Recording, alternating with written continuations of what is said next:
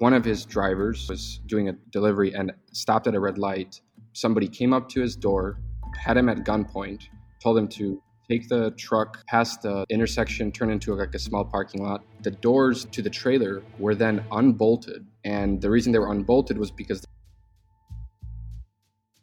Joined with us today is Krystian Gebis, C E O and founder of Autobon. Autobon is an A I-powered trucking assistance company that retrofits trucks to help drivers lessen accidents, improve efficiency, and make operating trucks less tedious. We will be diving into the complexities of the trucking industry and how the combination of novel hardware, software, and powerful artificial intelligence aims to disrupt the seven hundred billion dollars freight market. Autobon A I wants to turn all trucks into autonomous trucks, and this is part one of our fascinating conversation with Krystian.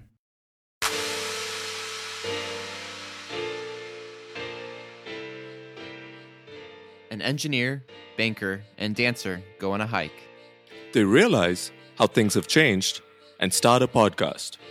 Hi, I'm Jed, the banker. I'm Shikar, the engineer. And I'm Adrian, the dancer. And we are T H C. We break down topics, meet pioneers, and share ideas. Welcome to Things Have Changed.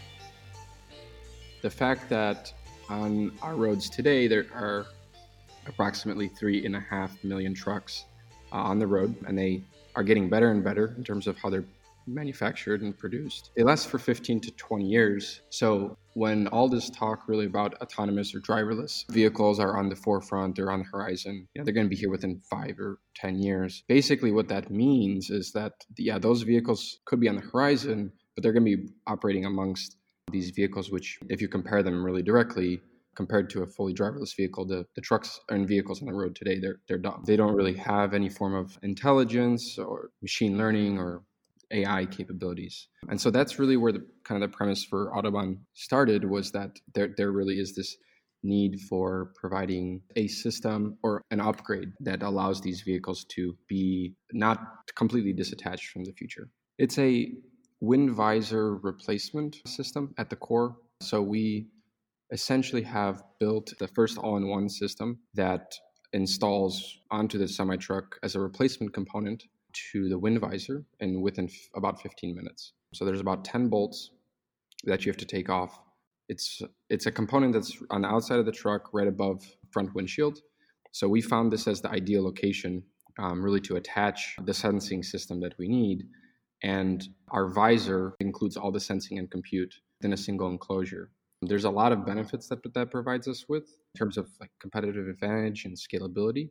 But most importantly, we're, we're approaching this from a uh, cost constraint standpoint. Ultimately, how do we achieve our goal of trying to upgrade as many of these semi-trucks uh, on the road as possible?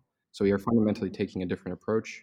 Um, and uh, in terms of deep learning, um, you, utilizing how do humans drive? How can we understand that data of their driving patterns and allow our neural network architectures basically to process that data and make meaningful output decisions.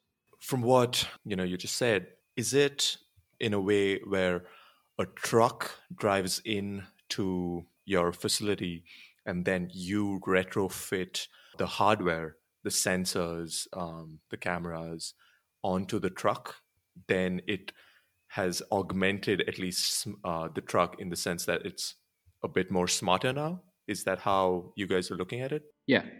So you bring your truck to us, or as a matter of fact, we find you a load to bring to us.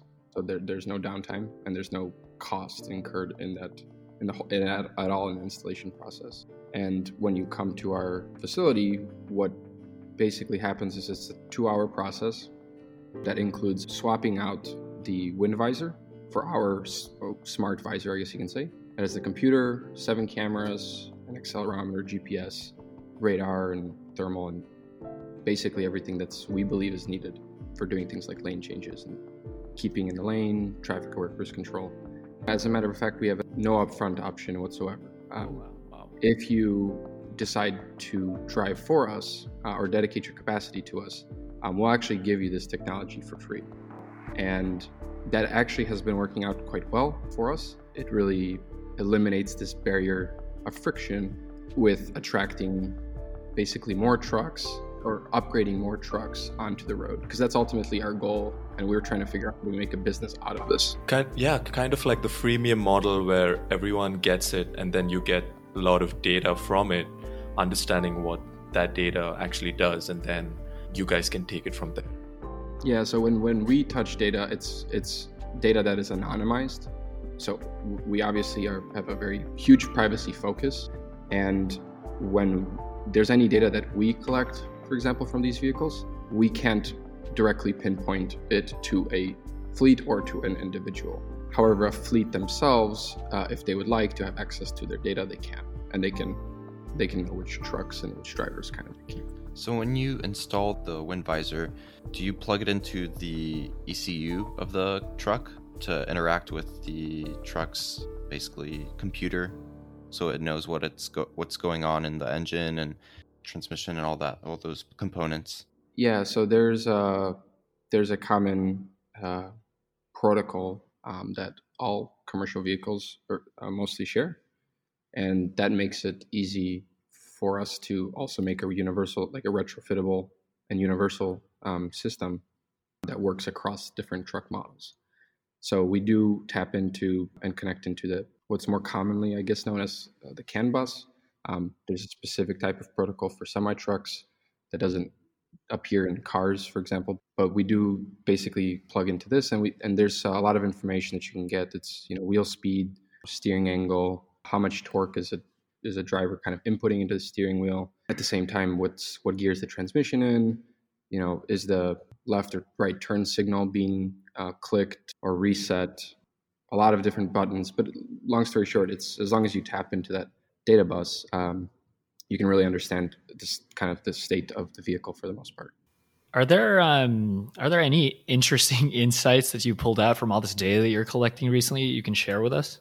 So we will be able to share some results uh, this summer. Um, we just basically had a, um, a kind of a new version of our of our system that of our visor that we installed and we've been using for a couple of months. So it, it takes some time basically between collecting the data and labeling it, and then being able to interpret um, some results from it. I guess from some of the initial data sets that we've collected in the, in the past, the more data that we have, the more data that we label, the more confident that we are that this problem actually is solvable. This this problem is solvable from a from a computer vision standpoint, but it does require a tremendous amount of data, more than what most companies have exposure to or the ability to acquire.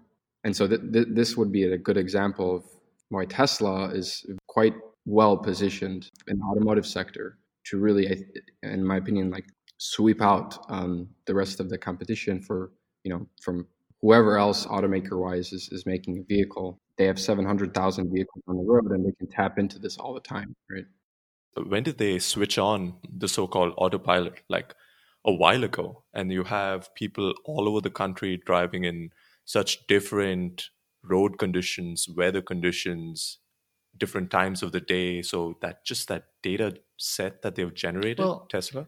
That, I mean, to that point, Uber has been collecting driving data ever since they were alive. So, I mean, they also are coming up with solutions in that space as well, I guess. But when you, when, when you say driving data, it, it does, I think, matter very much exactly what that data is. So dash cam companies right now, they're, you know, raising tons of money, getting crazy valuations. It's actually doing, I think, some good, definitely, especially for the trucking industry. But the data that they're collecting, it's it's just a forward-facing direction in terms of autonomous driving or evolving towards higher levels of automation. The thing that's you're lacking is basically a, you know, a side view and a rear view.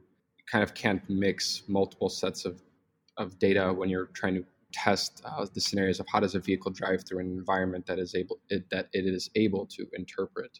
You know, we're we're focusing on building a system that that has seven cameras in in one uh, in one enclosure, and one that we can attach to a vehicle very quickly. In in terms of scale that we need to reach, that the number that we've kind of calculated relatively roughly uh, is about fifty thousand trucks need to be installed in, uh, with our system uh, in order to get to the point of approximately like where how much data Tesla is collecting right now on the road. That's that's not that much if you think about it, because Tesla, what did they sell? Their millionth car on the road recently. Yeah. And yeah. all you guys need with your seven camera enclosure add-on is fifty thousand trucks to collect the same amount of data. Is that what you mean? Yeah, and uh, wow. to put that into perspective, uh, two different ways. One is that there's three and a half million trucks on the road. Uh, and another perspective is that the largest trucking company, uh, the, the largest company that has that owns the most amount of tractors, which is the front part, not the trailer, um, I believe is twenty-two thousand. Um, so it's basically two of the largest companies um, in the world. Krystian, just to you know point out, we were kind of researching on the landscape of trucking, and it was kind of stra- um, it was staggering to us to think that trucking is the third most dangerous job in the country. All our supplies, groceries, livelihoods kind of depend on this industry, which is being slept on. Uh, and also the amount of scrutiny that the drivers have on a day-to-day basis to, in order to hit their targets, hit their timelines, regardless of the weather conditions. If it's snowing outside, if there's sleet, if it's rain, they still need to hit those timelines. And it makes it a very dangerous job. There's good and bad parts to the job, but I wanted to understand that firsthand myself. How far are we away from truly automating everything? And losing, how much focus are we losing on kind of what exists in the world today, what problem exists in the world today that's going to stay with us for a very long time? Um, so I went out actually to get my license to, to do deliveries. It's like supposed to take you like six months to get it. I had to figure out how to get it in four weeks. I did it. And yeah, there, there's a lot um, that goes into driving a truck, more than you'd think. There's a quite heavy exam that you have to take, and the amount of things that you need to check before you go out onto the road in terms of is the vehicle functioning properly is, is a long list. So I have a lot of respect for these drivers um, in terms of what they're able to do. Um, not many people really appreciate it. So, do you think the the process, like you just talked about how, how difficult it was to get started driving a, a commercial vehicle, do you think that process contributes to why there's a shortage um, of truckers right now in the industry? There are... I believe sixty or seventy thousand drivers, more drivers needed. When you read that in the in articles or in the media, um, the one thing that I don't believe is is actually being stated about this, um, which which I believe makes a difference, is that it's it's not necessarily that there isn't C D L holders that don't physically have a license. It's that there aren't uh, enough drivers with a fair amount of years of skill um, that they have been driving for a couple, more than five years. And when we actually looked into the statistics behind what's the difference between a driver who's brand new, for example, like myself at one point, and somebody who's been driving for more than five years, we found these quite astonishing statistics that told us a driver who's brand new with less than five years of experience, they use fifteen percent more fuel and they produce that many more emissions. If you take into account just the emission side, all the trucks in the U S produce more emissions than double the amount of coal plants in the U S combined. There is technology today that exists uh, that can fix these problems.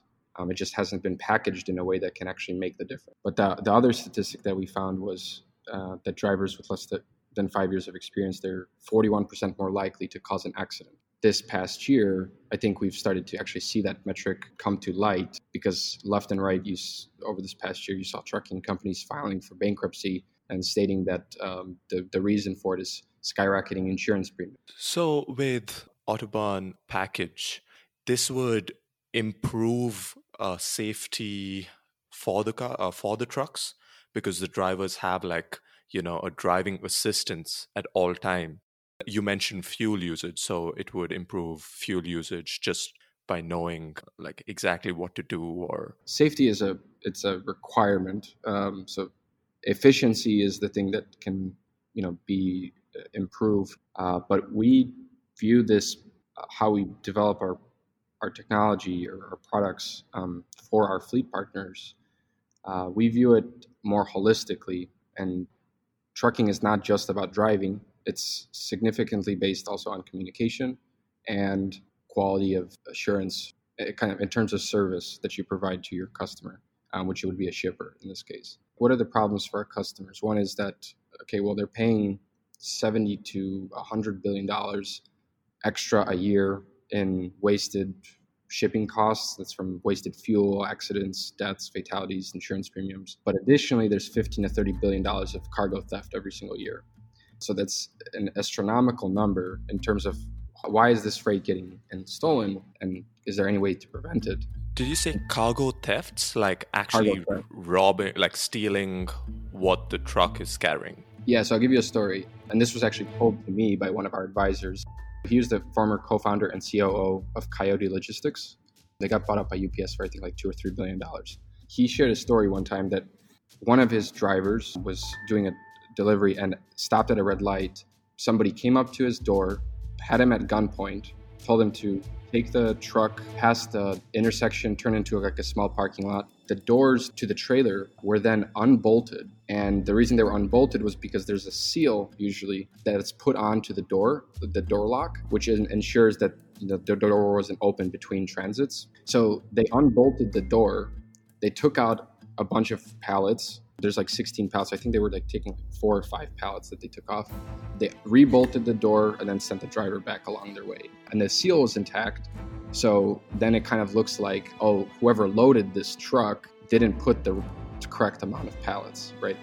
And so then shippers are going back and forth for months on end, trying to figure out who's at fault here. Like, is it the trucking company or is it somebody on our side? And there's no way really to prove it. We actually have had some significant success on a solution that we've implemented as a like an accessory to our to our visor, what we call CargoCam.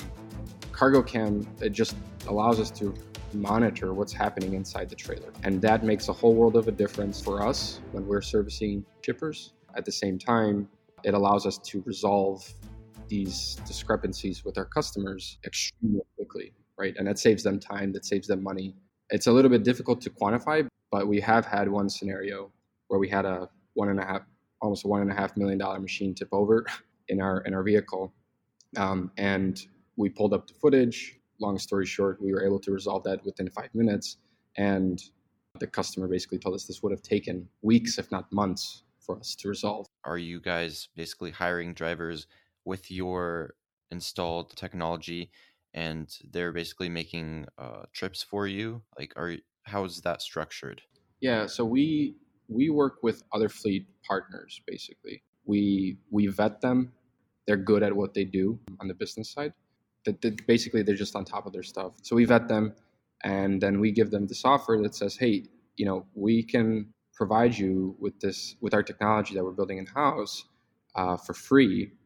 If if you agree to work with us, if you if you partner with us and dedicate your capacity to us.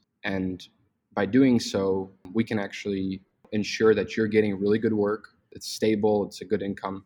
And at the same time, this technology that we give you is actually going to be lowering your operating costs. So insurance, it's going to be lowering fuel usage, and ultimately, you know, the margin for the for the fleet uh, would be improving. You mentioned also insurance. Now, having something like this where you can always keep track of cargo and safety, you're improving efficiency, reduced fuel, would that be a huge, I guess, market in itself, just being able to provide that information to the insurance company? It is a, it is huge opportunity as well.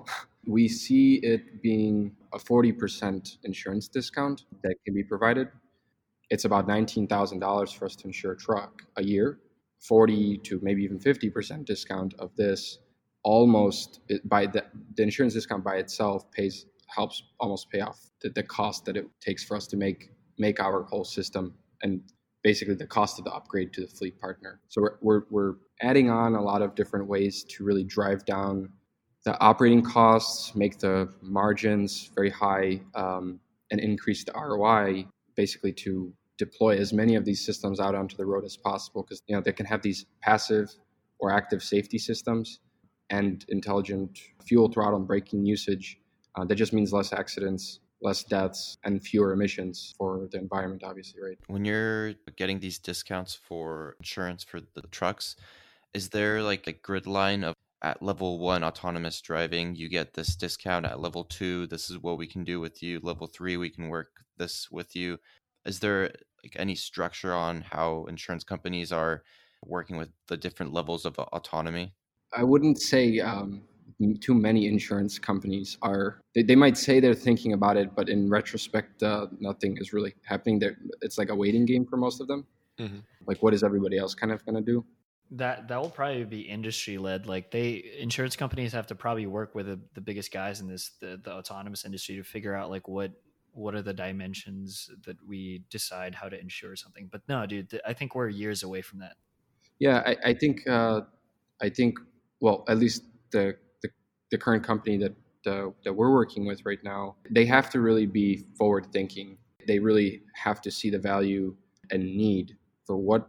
What is the future of insurance of vehicles or kind of like mobile assets? The, the, the partner that we that we've that we're working with right now, they understand that the company that has and produces the most amount of anonymized data to get a baseline of how do ve- how do drivers and vehicles drive without any assisted driving, and how do vehicles drive with self-driving features? For us, it's like passive, self-driving, or fully self-driving. The reason that we kind of is like passive is okay, you know, driver's still entirely full in, fully in control. It's a system that's providing warnings to the driver. And then when it's self-driving, it's it can do self-driving things. It can it can the vehicle can drive itself in certain scenarios, but it still requires the driver. Fully self-driving should be the case where that is a term that's left for it's fully driving by itself without a need for intervention for the driver. So some people might disagree with us on that, but but yeah, we we, we do. And so in terms of like the S A E terminology, I guess you can say majority of the vehicles on the road, they don't even have like level one features. We're doing everything from level zero to level one, uh, level two up right now. And obviously in the future, one of our goals is level four, level five. But in terms of allowing, make, you know, making that happen on really any road at any time, you know, there's, there's still there's still work to be done. LiDAR uh, does allow you to move quickly in terms of like having a route, a, a single route that you can just redo constantly. For a lot of trucking applications, that does make sense. I don't think there has been a single delivery that we've done that has been to the same place at the same time driving throughout any road environment, regardless of whether it's seen it before or not. That's how you should define self-driving or fully self-driving, is that the A I behind it is able to deal with that, even if it hasn't seen it before.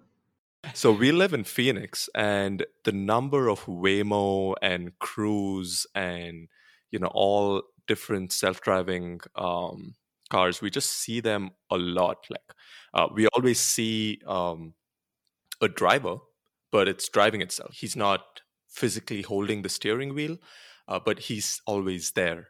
Now, seeing that around us already, do you still think that trucking would be the first place it actually gets systemized? Having this augmented self-driving, that sort of thing, would it still be able to reach a widespread adoption over more just the cars, the robo-taxis, where Private. There's a lot more corner cases in that case? There's there's like... You got to look at traffic lights. You got to look at uh, turns, lanes, cyclists, things like that. But with trucking, it's more on the highways, that sort of thing. Highway is much easier, of course. It's obviously higher speeds, so there are their own sets of problems there. But automating highway, I think, will will come first. It's just because of the reduced complexity and the operational domain. However, in terms of the scale in which it will be adopted, or you'll see it on highway, I don't think that will be as fast as people think. And the reason for this is if you just take the total amount of vehicles that are produced by all the truck manufacturers in in the U S every year, it's about two hundred thousand trucks. Out of those trucks that are being produced, you know, not all of those are being used only on those same routes, you know, out in the West Coast where it's like sunny and good weather conditions. There's only a subset of those vehicles that, that are, and only a subset of the companies that have that type of scheduling to be able to utilize vehicles that operate only on a specific route, and they can't operate on any other route because of just how the system itself is going to be designed. This concludes part one of our episode with Krystian Gebis. Thanks for listening to Things Have Changed. Be sure to subscribe to never miss an episode and follow us on our Instagram at T H C underscore pod. We're going to see you next time.